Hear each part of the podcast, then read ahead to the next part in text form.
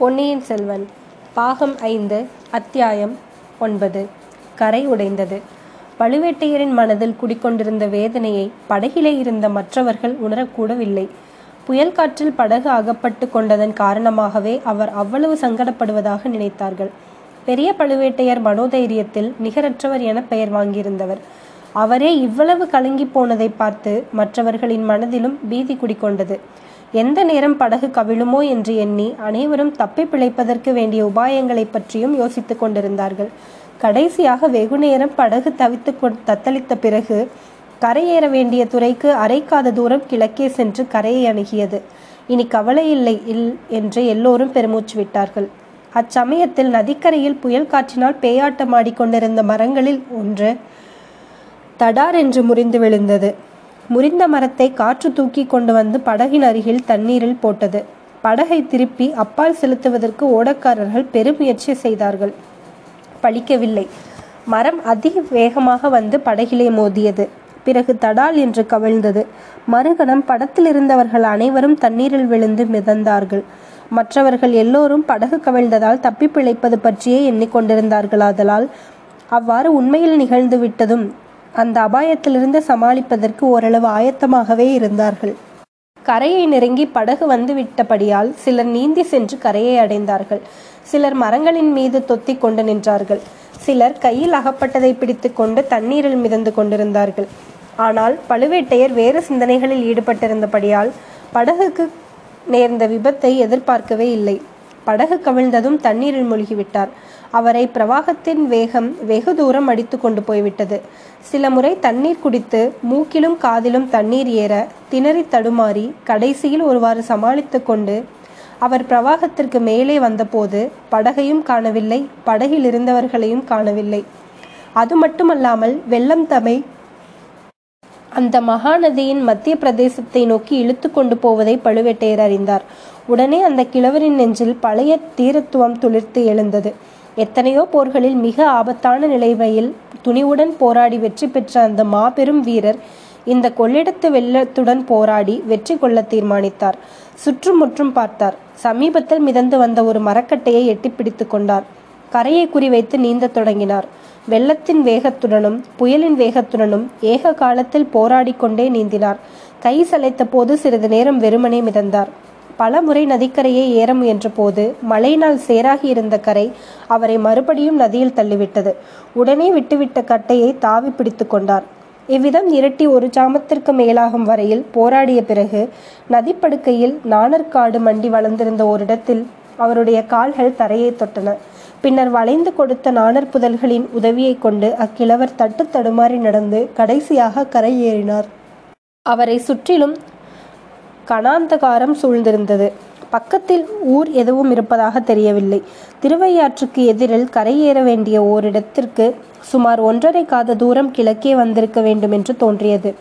ஆம், குடந்தை நகரத்திற்கு அருகிலேதான் தாம் கரையேறி இருக்க வேண்டும். இன்றிரவு எப்படியாவது குடந்தை நகருக்கு போய்விட முடியுமா? புயல் அப்போதுதான் பூரண உக்கிரத்தை அந்த பிரதேசத்திலே அடைந்திருந்தது. 100,000 பேய்கள் சேர்ந்து சத்தமிடுவது போல் பேரோசை காதை செவிடுபடு செய்தது. மரங்கள் சடசடவென்று முறிந்து விழுந்தன. வானத்தில் அண்ட கடாகங்கள் வெடித்து விடுவது போன்ற இடிமுழக்கங்கள் அடிக்கடி கேட்டன. பெருமலை சோவென்று கொட்டியது. எங்கேயாவது பாலடைந்த மண்டபம் அல்லது பழைய கோவில் இல்லாமலா போகும்? அதில் தங்கி இரவை கழிக்க வேண்டியதுதான். பொழுது விடிந்த பிறகுதான் மேலே நடையை தொடங்க வேண்டும் என்று முடிவு கட்டி கொண்டு தள்ளாடி நடுங்கிய கால்களை ஊன்றி வைத்த வண்ணம் நதிக்கரையோடு நடந்து சென்றார். நதியின் கரையில் விளிம்பை தொட்டு கொண்டு வெள்ளம் போய்கொண்டிருந்தது. மழை பெய்தபடியால் கரை மேலேயும் ஓரளவு தண்ணீராயிருந்தது.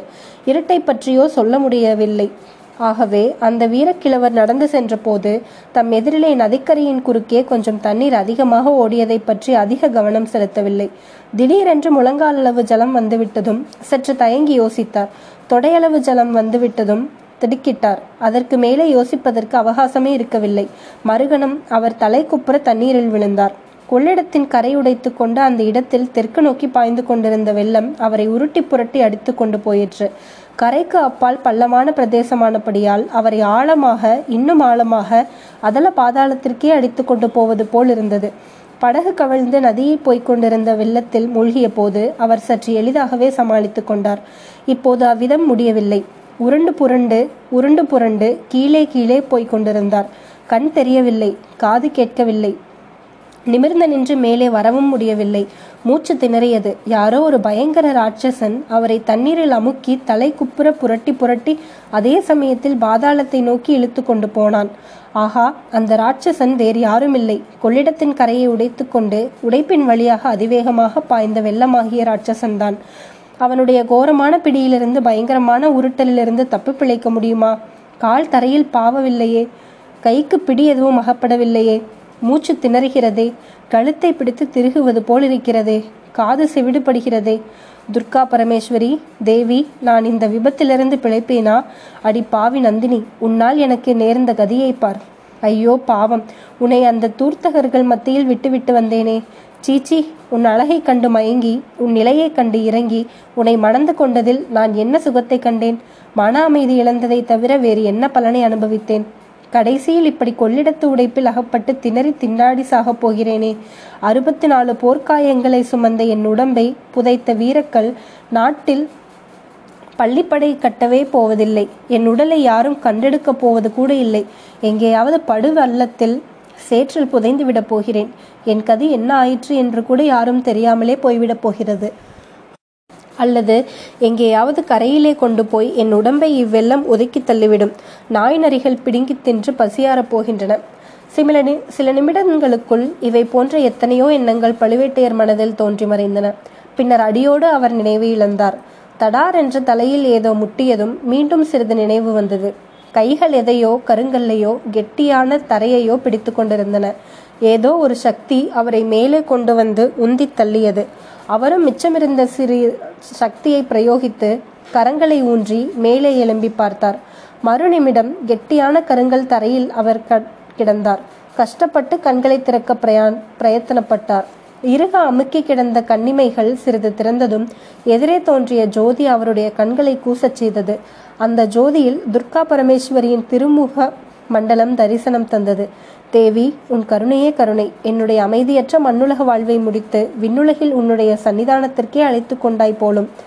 இல்லை இல்லை, இது விண்ணுலகம் இல்லை, மண்ணுலகத்தில் உள்ள அம்மன் கோவில். எதிரே தரிசனம் அளிப்பது அம்மனுடைய விக்கிரகம். தாம் விழுந்து கிடப்பது கற்ப கிரகத்தை அடுத்துள்ள அர்த்த மண்டபம். அம்மனுக்கு அருகில் முணுக்கென்று சிறிய தீபம் எரிந்து கொண்டிருந்தது. அதன் வெளிச்சம்தான் சற்று முன் நம் கண்களை அவ்வளவு கூசச் செய்தது. வெளியிலே இன்னும் சோ என்று மழை கொட்டி கொண்டிருக்கிறது. புயலும் அடித்து கொண்டிருக்கிறது. அவ்வளவு புயலும் மழையும் தேவி கோயிலின் கற்ப கிரகத்தில் ஒளிந்து தீபத்தை அசைக்க முடியவில்லையே. அது ஒரு நல்ல சகுனமோ? துர்கா பரமேஸ்வரி தம்மிடம் வைத்துள்ள கருணை அறிகுறியோ? எத்தனை பெரிய விபத்துக்கள் வந்தாலும் தமது ஜீவன் மங்கிவிடாது என்று எடுத்து காட்டுவது போல் அல்லவா இருக்கிறது. ஜெகன்மாதாவின் கருணையே கருணை.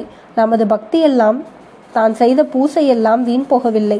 கிழவர் தட்டு தடுமாறி எழுந்து நிற்க முயன்றார். அவர் உடம்பு நடுங்கியது. வெகுநேரம் வெள்ளத்திலேயே கிடந்தபடியால் உடம்பு சில்லிட்டு நடுங்குவது இயல்புதான் என்றோ. அம்மன் சந்நிதியில் திரை விடுவதற்கு தொங்கிய துணியை எடுத்து உடம்பை நன்றாக துடைத்து கொண்டார். தமது ஈரத்துணியை களைந்து எறிந்துவிட்டு திரை துணியை அறையில் உடுத்தி கொண்டார். அம்மன் சந்நிதியில் உடைத்த தேங்காய் மூடிகள், பழங்கள், நிவேதனத்துக்கான பொங்கல் பிரசாதங்கள் எல்லாம் வைத்திருப்பதை கண்டார். தேவிக்கு பூஜை செய்வதற்காக வந்த பூசாரியும் பிரார்த்தனைக்காரர்களும் எல்லாவற்றையும் அப்படியே போட்டுவிட்டு ஓடி போயிருக்க வேண்டும். ஏன் அவர்கள் அப்படி ஓடினார்கள்? புயலுக்கும் மழைக்கும் பயந்து ஓடினார்களா? அல்லது கொள்ளிடத்து கரையில் உடைப்பு ஏற்பட்டு விட்டதை பார்த்துவிட்டு ஓடினார்களா? எதுவாயிருந்தாலும் சரி, தாம் செய்த புண்ணியந்தான். துர்கா பரமேஸ்வரி தம்மை உடைப்பு வெள்ளத்திலிருந்து காப்பாற்றியது மட்டுமல்ல, தம்முடைய பசி தீருவதற்கு பிரசாதமும் வைத்து கொண்டு காத்திருக்கிறாள். இன்றிரவை இந்த கோயிலிலேயே கழிக்க வேண்டியதுதான். இதை காட்டிலும் வேறு தக்க இடம் கிடைக்கப் போவதில்லை. உடைப்பு வெள்ளம் இந்த சிறிய கோவிலை ஒட்டித்தான் பாய்ந்து செல்ல வேண்டும். ஆனால் கோவிலுக்கே ஆபத்து வரலாம். கோவிலை சுற்றிலும் வெள்ளம் குளிப்பறித்து கொண்டிருக்கும். அஸ்திவாரத்தையே தகர்த்தாலும் தகர்த்துவிடும். ஆயினும் இந்த இரவுக்குள்ளே அப்படி ஒன்றும் நேர்ந்து விடாது. அவ்விதம் நேர்வதாயிருந்தாலும் சரிதான், இன்றிரவு இந்த கோயிலை விட்டு போவதற்கில்லை. உடம்பில் தெம்பு இல்லை, உள்ளத்தில் சக்தி இல்லை. பயபக்தியுடன் பழுவேட்டையர் தேவியின் சன்னிதானத்தை நெருங்கினார். அங்கிருந்த பிரசாதங்களை எடுத்து வேண்டிய அளவு அருந்தினார். மிச்சத்தை பத்திரமாக வைத்து மூடினார். தேவியின் முன்னிலையில் நமஸ்காரம் செய்யும் பாவனையில் படுத்தார். கண்களை சுற்றி கொண்டு வந்தது. சிறிது நேரத்திற்குள் பழுவேட்டையர் பெருந்துயிலில் ஆழ்ந்து விட்டார்.